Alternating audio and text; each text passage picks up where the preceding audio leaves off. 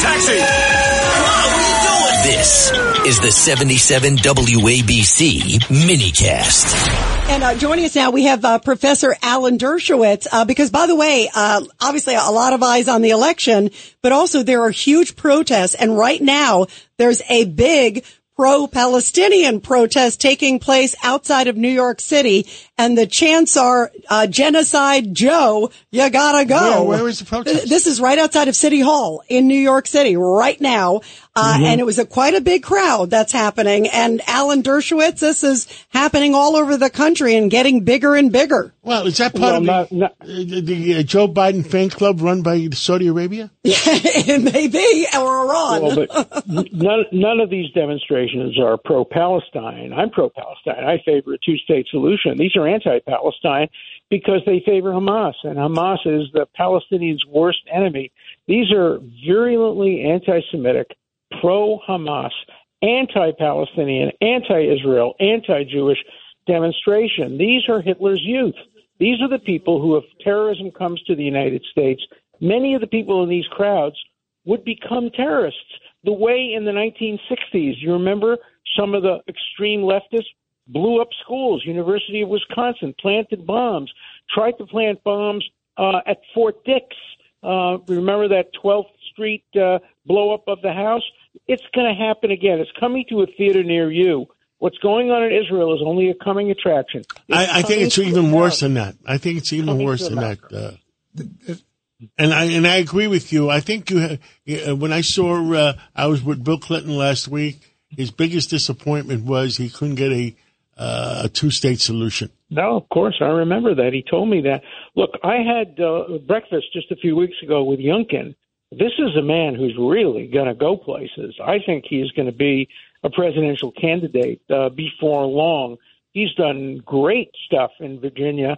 And uh, the other thing I want to make clear about elections anybody who runs against the squad, they can be Democrat, Republican, Independent. I will support them financially. I will go and campaign for them. I'll do anything to defeat the squad. I don't care if they're Democrats or Republicans. They are hurting America. They are essentially destroying the values that we hold so dear in this country. And and They're know, trying to change the going on- country.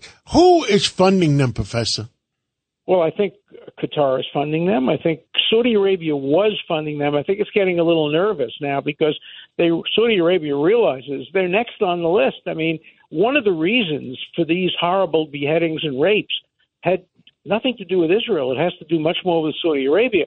That Saudi Arabia was about to join the uh, Abraham Accords and become the enemy of Iran. And Iran said to the people uh, in Hamas and Hezbollah, you have to uh, make this attack. But, but Iran hired turn- hired ten thousand Hamases uh, at ten thousand dollars a piece. That's only a hundred million dollars. I mean, that's chump change. that that's nothing for them, But and that's too- but from, then and they get it you have- the United States. You, you have you have two million uh, Palestinians suffering, and you have uh, uh, eight million Israelis suffering.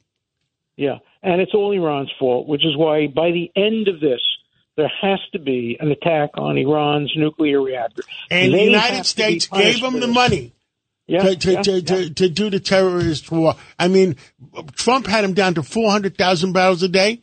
They're pumping three and a half million barrels. They're making $2 billion a week. yeah, that's a, one of the villains. One of the villains of this whole thing is a man tragically I voted for and who I remember as a law student, Barack Obama. Barack Obama made an obscene comparison yesterday, the day before. I couldn't believe it. He compared. He compared the rapes, the beheadings, the kidnappings to Israel's non-occupation of the Gaza Strip. Is he an ignoramus? Doesn't he know that Israel stopped occupying the Gaza Strip and that the occupation has nothing to do with what these people did? They want to kill Jews. They want no Jews in Israel. You know, Professor Dershowitz. I Yeah. found that so disgusting that President Barack Obama said, "Oh, it put him in no clean hands," is what he basically. I mean, that to me, from an. American president who shipped Yeah. so much money in the middle of the night on those pallets of cash, remember? And how dare he right now, when our ally is getting surrounded almost in every direction, and he sits there and basically blames Israel? That was it shameful. Personally, he called me when I was in Israel and he asked me to come to the Oval Office. This is when he was running for the second term. I went to the Oval Office and he said, Alan, you've known me for a long time. You know, uh, you were at Harvard, I was at Harvard. You know I have Israel's back. And he promised me that he would never allow Iran to develop a nuclear program. What I didn't realize when he said he had Israel's back, he meant to paint the target on. He then went to the United Nations and allowed them, in the last his days of office, to declare the Western Wall, Hebrew University, the access road to Hadassah Hospital, all illegally occupied territory. So we know what Obama, what Obama means when he says occupied.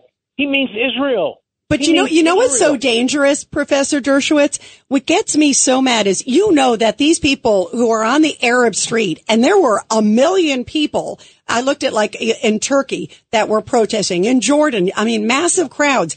They are playing those clips. All they have to do is say, look, the former president of the United States says this.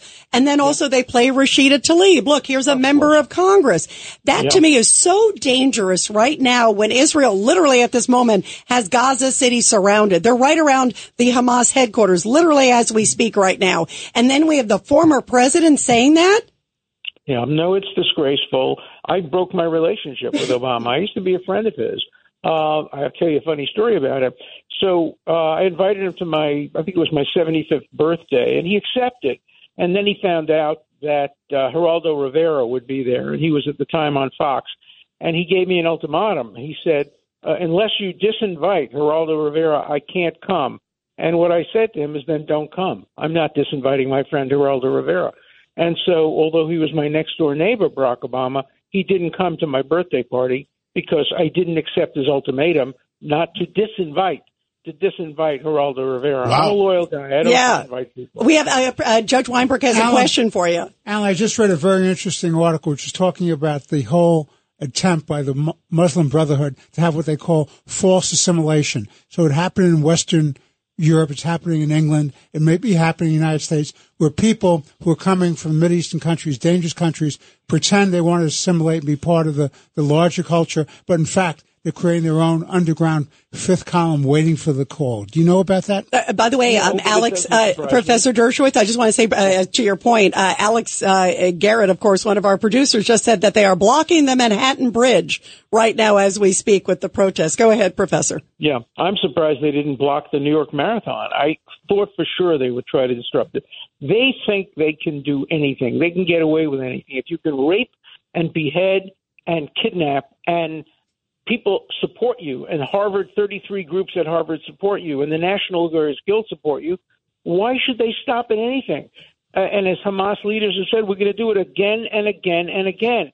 And they're not going to do it only in Israel. It's coming to a theater near you. Alan, could you go back? Could you go back? Because I want to get your feelings or your thoughts about this false assimilation. Because if that's correct, if that's part of the brothers, that's absolutely correct. It's okay. Absolutely now, how correct. dangerous? So let's talk about that because that's what's really dangerous because that's the infiltration of our society and all of Western Europe. Talk about that. There's please. no, there's no question that there are fifth columns that are being planted by Hamas and its supporters in Iran in all of the Western democracies. We're seeing it in Sweden. We're seeing it in France, and I believe we're seeing it in the United States.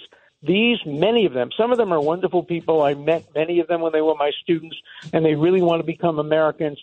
But there are too many of them that want to remain uh, extremists and want to see uh, a Sharia ruled government, both in the United States and in every country. And and you know they have free speech rights, and we have to recognize their free speech rights. But we also have the right to expose them for what they are and to hold them accountable for their uh, opposition to America, to Judeo Christian values, and to uh, democracy. And, uh, you know, the, the, what we don't know what we don't know, just like we didn't know what we didn't know before 9 11, and Israel didn't know what it didn't know before its 9 11, which was October 7th. And so we really have to increase our intelligence uh, about these matters. Professor, are you keeping the, your pulse on any other race other than Youngkin race uh, right now in Virginia, which is a, a, major race to decide the pulse of America? Uh, you know, I'm, i care about abortion rights, and I'm watching abortion rights as well.